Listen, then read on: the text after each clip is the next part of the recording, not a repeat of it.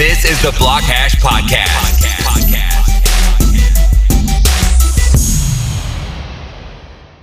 Hey guys, it is Wednesday, February 13th, one day before Valentine's Day. Wanted to get a quick podcast in here. Um, got a few updates for you guys. I just got a shipment of XPass cards from Pundi X uh, that go with the XPOS devices. I've done a podcast on Pundi X in the past, so if you guys are familiar with them, great. If you're not, the uh, well, Pundi X produces a device called the XPOS, which is a merchant POS terminal that allows merchants to accept crypto such as Bitcoin, Ethereum, Binance Coin, um, NPXS, which is Pundi's native coin, and they also use what's called an XPass card. It's like a little card, uh, like a little credit card almost that you you put in your wallet, you pull out, and just tap and pay. So I got like hundred of those that just came in. So if you have an XPOS or you want an XPOS and you're interested in the XPass card, uh, please let me know and I'll get some out to you. And what else do I have going on? I have I've been exploring crypto voxels quite a bit lately. I'm going to do a podcast on virtual land and VR probably next week. Um, I just see a massive opportunity there.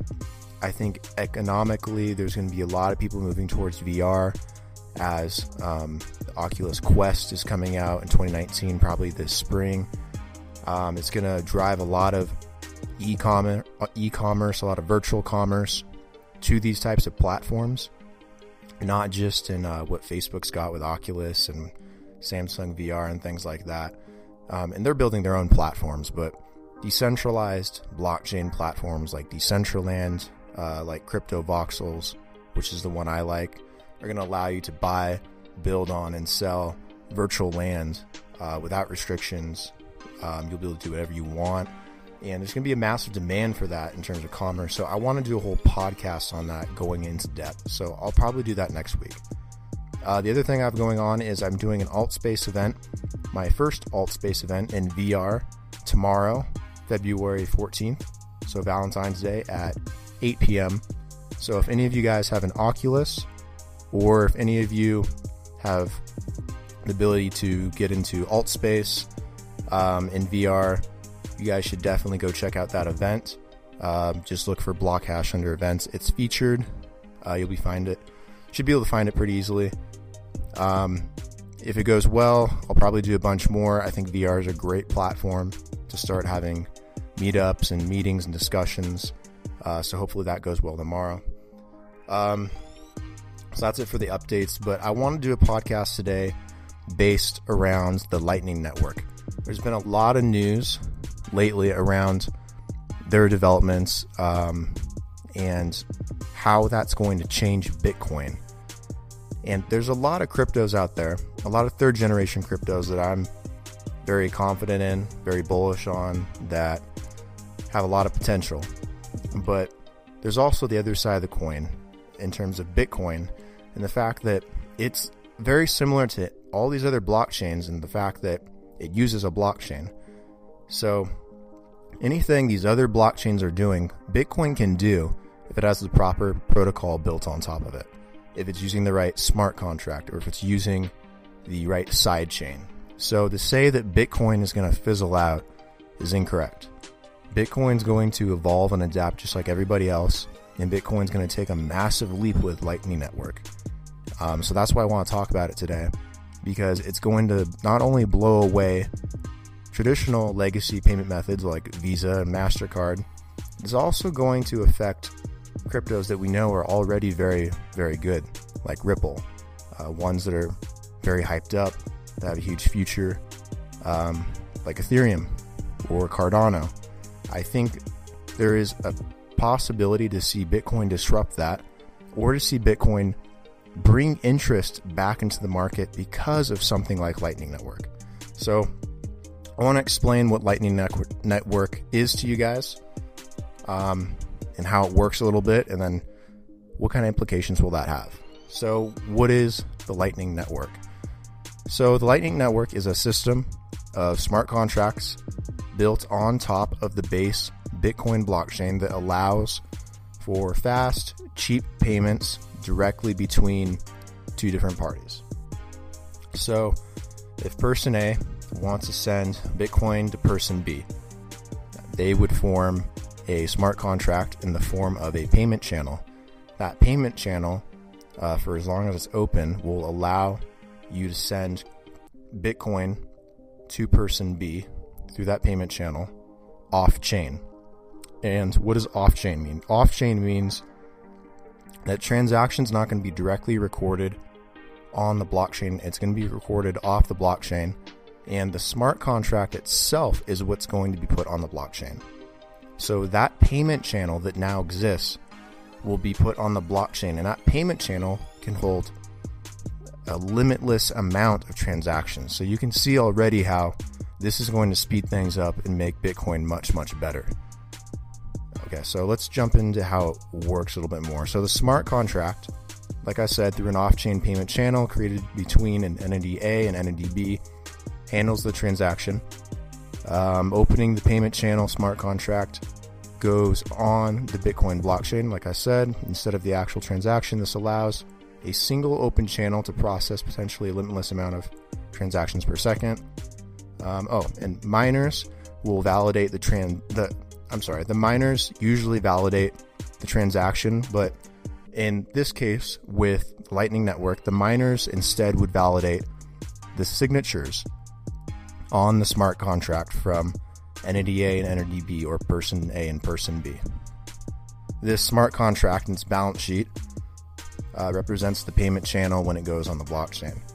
And you can obviously guess that this reduces the load on the Bitcoin on the Bitcoin blockchain tremendously. So, stat wise, Lightning Network has grown quite a bit in the last year. So it's at 6,233 active nodes as of today, the last time I checked. And why is it growing so fast? Well, there's a massive demand for a fast Bitcoin with very low cost, uh, with fees that are less than a penny, uh, which is what the Lightning Network can provide.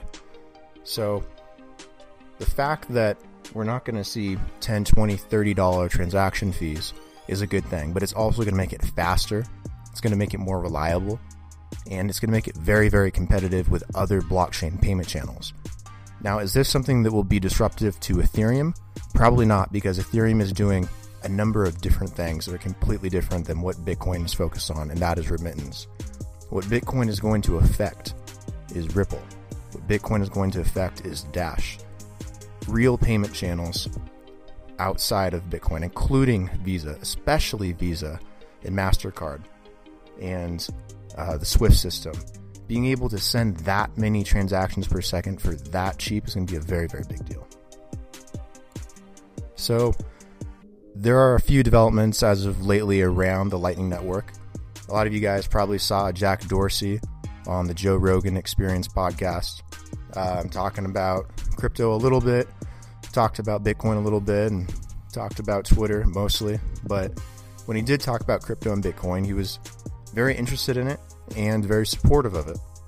And then I find out that the Square Cash App, which Dorsey runs, is going to implement the Lightning Network.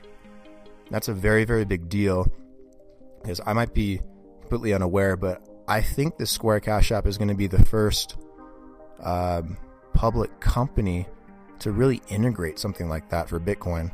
And they already have a pretty big group of followers in terms of the Cash App. Uh, a lot of the same way, like Venmo is very popular with a lot of millennials.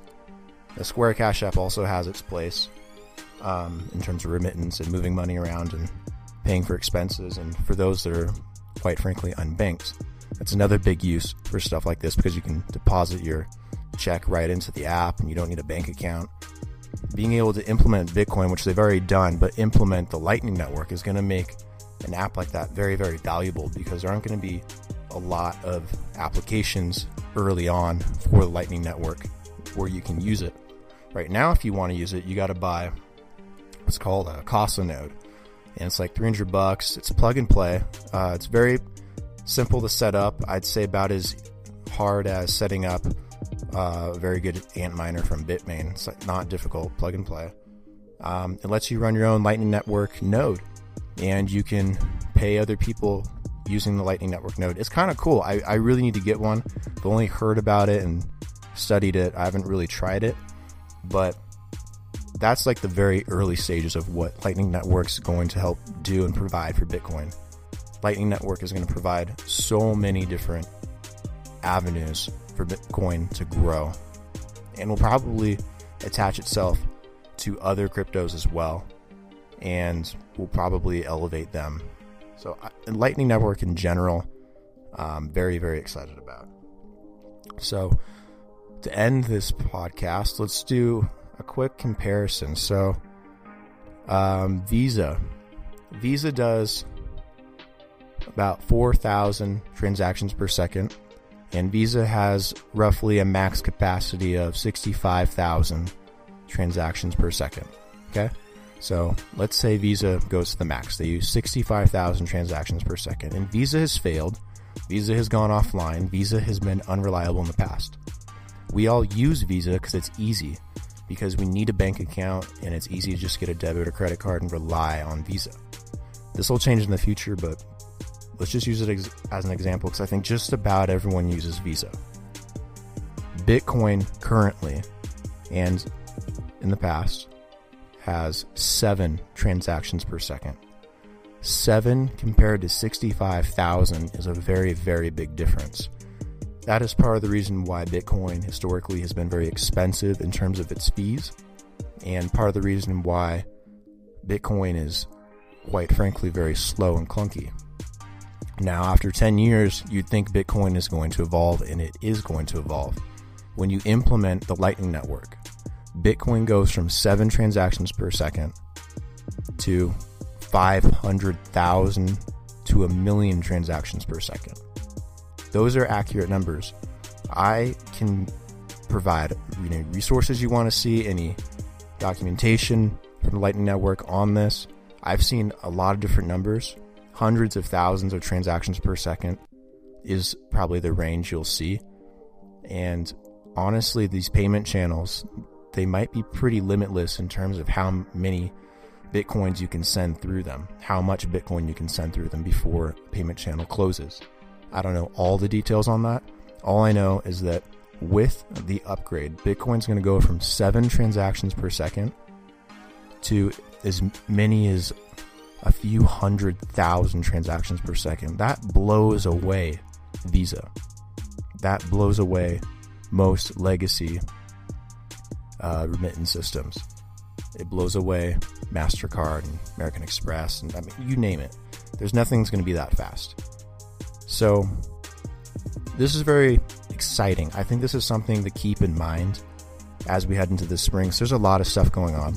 There's a lot of chaos, a lot of stuff going on with Venezuela. There's a lot of stuff going on with Brexit. Uh, there's a, there's government obviously here at home in the United States being shut down for a number of different reasons. There are some bills in Congress, HR 56 and HR 528, uh, relating to crypto that might go through.